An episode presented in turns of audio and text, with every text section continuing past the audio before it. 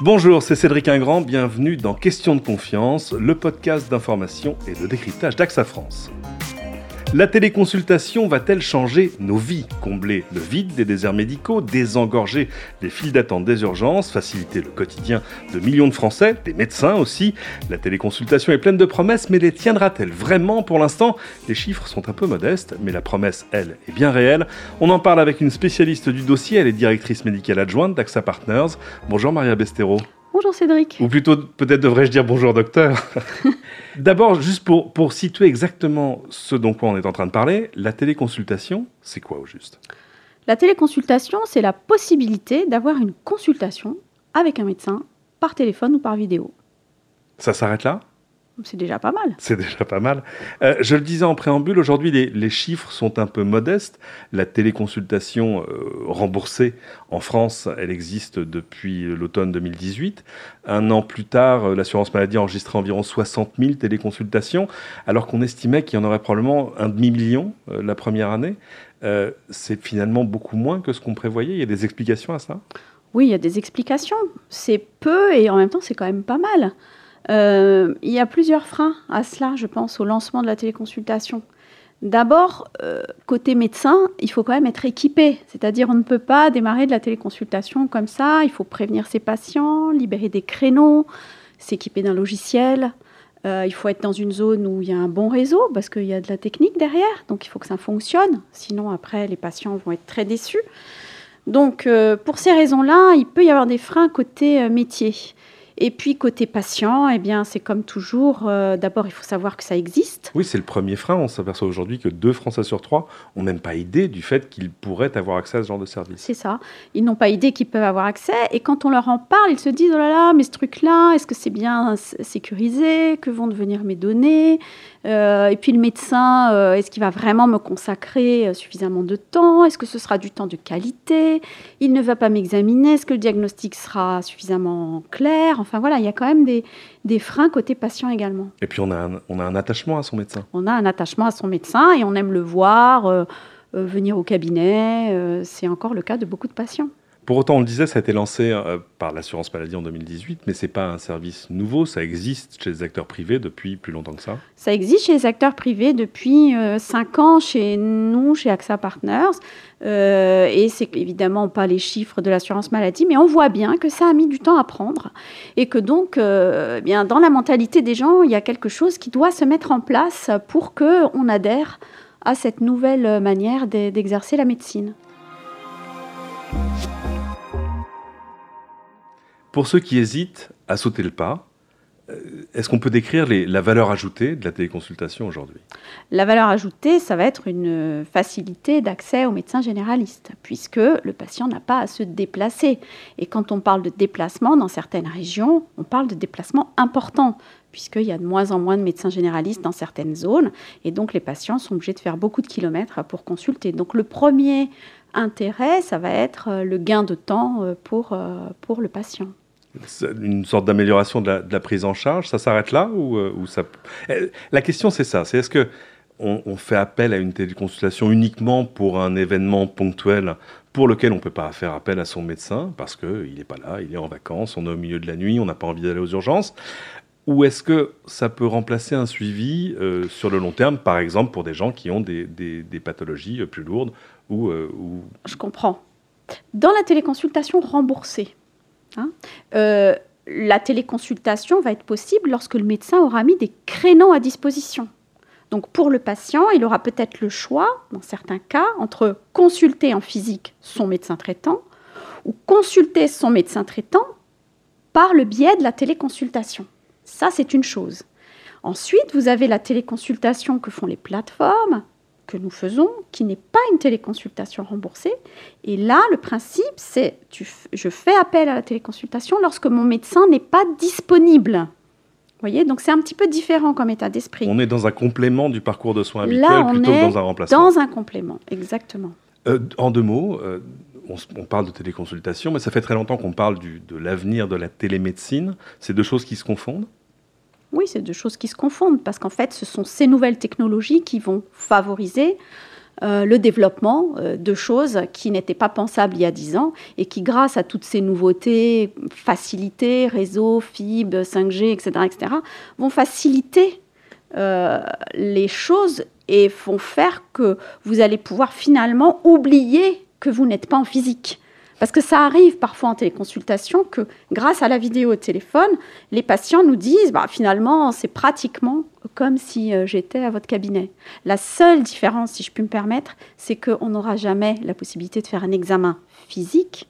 Et lorsqu'on parlait de téléconsultation tout à l'heure, euh, il y a quand même cette contrainte-là qui fait que dans certaines pathologies, on ne pourra jamais remplacer un examen physique. Ça met de côté évidemment toute une série de pathologies même simples. C'est-à-dire que quelqu'un qui vous appelle pour une téléconsultation, euh, vous pouvez pas prendre son pouls, euh, sa pression artérielle, euh, sa température. Enfin là, je reste sur des choses extrêmement basiques. Simple. Et puis surtout, vous oubliez la principale, qui est notre stress à tous les médecins, c'est l'urgence. Hein. C'est-à-dire que ce service n'est pas du tout adapté pour prendre en considération une pathologie qui serait urgente. Et il faut le prévoir dans la manière dont on organise la réception de l'appel, dans la manière dont on euh, gère ensuite les flux, c'est de ne jamais passer à côté d'une urgence et, de, et, donc d'entraîner une perte de chance pour le, pour le patient. Ça veut dire quoi? Ça veut dire qu'on circonscrit la, la, téléconsultation à de la, à de la bobologie? Ça veut dire que l'opérateur doit vérifier que le motif d'appel est bien en adéquation avec le, principe même de la téléconsultation. Si quelqu'un appelle pour une douleur thoracique avec une irradiation dans le bras gauche, l'opérateur doit être capable de transférer cet appel directement vers le SAMU qui correspond à la zone dans laquelle le patient se trouve. Oui, il faut penser à ces choses-là. Qui aujourd'hui peut avoir accès à la téléconsultation? Il y, a des, il y a des critères, il y a des limites à l'exercice? Alors, limite d'âge peut-être? je dirais que c'est chaque médecin généraliste qui va fixer ses, limites, qui peut peut-être dire dans tel cas, ne, prenez plutôt un rendez-vous physique, dans tel autre, je peux le faire en téléconsultation. Ça, c'est à chaque médecin. La loi ne prévoit pas de, limites particulières, euh, sauf les urgences, évidemment, comme je viens d'en parler. Mais euh, non, il n'y a, pas de, a pas de limite, c'est au médecin de les fixer lui-même, finalement. J'ai vu qu'il était possible de téléconsulter avec la présence d'un autre professionnel. Par exemple, se faire assister d'un infirmier. Qui pourrait quoi être le représentant du médecin pour effectuer lui des, examens, des palpations, des choses de ce genre C'est ça, c'est de dire plutôt que de faire une téléconsultation sans aucun outil connecté, mhm. euh, le patient se rend dans un endroit spécifié à l'avance, ça peut être une pharmacie, une mairie, euh, un endroit euh, prévu pour de la téléconsultation. Et donc, dans cet endroit va se trouver tout l'outil, l'écran et, peut-être des objets connectés également. Et On le voit, en plus, il y a beaucoup d'avancées de ce côté-là. Moi, je voyais encore au CIS de Las Vegas la semaine dernière des, des postes de téléconsultation comme ça qui avaient des caméras et des capteurs finalement simples, mais qui donnaient au médecin en temps réel, ne serait-ce que euh, le, le, pouls et la température, ce qui est déjà un, bon début d'information. il peut avoir plein d'autres choses. Hein. Et donc, euh, l'intérêt de mettre un professionnel de santé, c'est que ça va guider quand même le patient. Parce que si vous mettez un patient dans ce genre d'environnement, 80 euh, ans, qui s'est déplacé, il va pas savoir forcément utiliser l'ordinateur, les outils, etc. Donc là, la, la présence d'un professionnel de santé, euh, infirmier par exemple, c'est une vraie plus-value. L'autre obstacle, c'est que le patient qui s'adresse à vous pour une téléconsultation, vous n'avez pas accès à son dossier médical. Ça, c'est un vrai, euh, véritable obstacle. Est-ce que là, l'arrivée du dossier médical partagé, c'est-à-dire dossier médical numérique, Clairement. va faire avancer les choses? Clairement.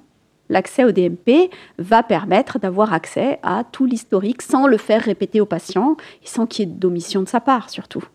Alors on le voit bien, les bénéfices sont nombreux pour le système de santé en général, pour le patient, pour le médecin aussi, pourquoi pas. Euh, on peut imaginer d'ailleurs un jour que des médecins se spécialisent en, téléconsultation ce qui leur permettrait de s'établir absolument où ils veulent, il n'y aurait pas de problème d'établissement. Alors, pour être un bon médecin de téléconsultation, il faut être un bon médecin. Tout court. Euh, tout court. Et pour être un bon médecin tout court, il faut quand même pratiquer, voir les gens, avoir une certaine expérience des choses.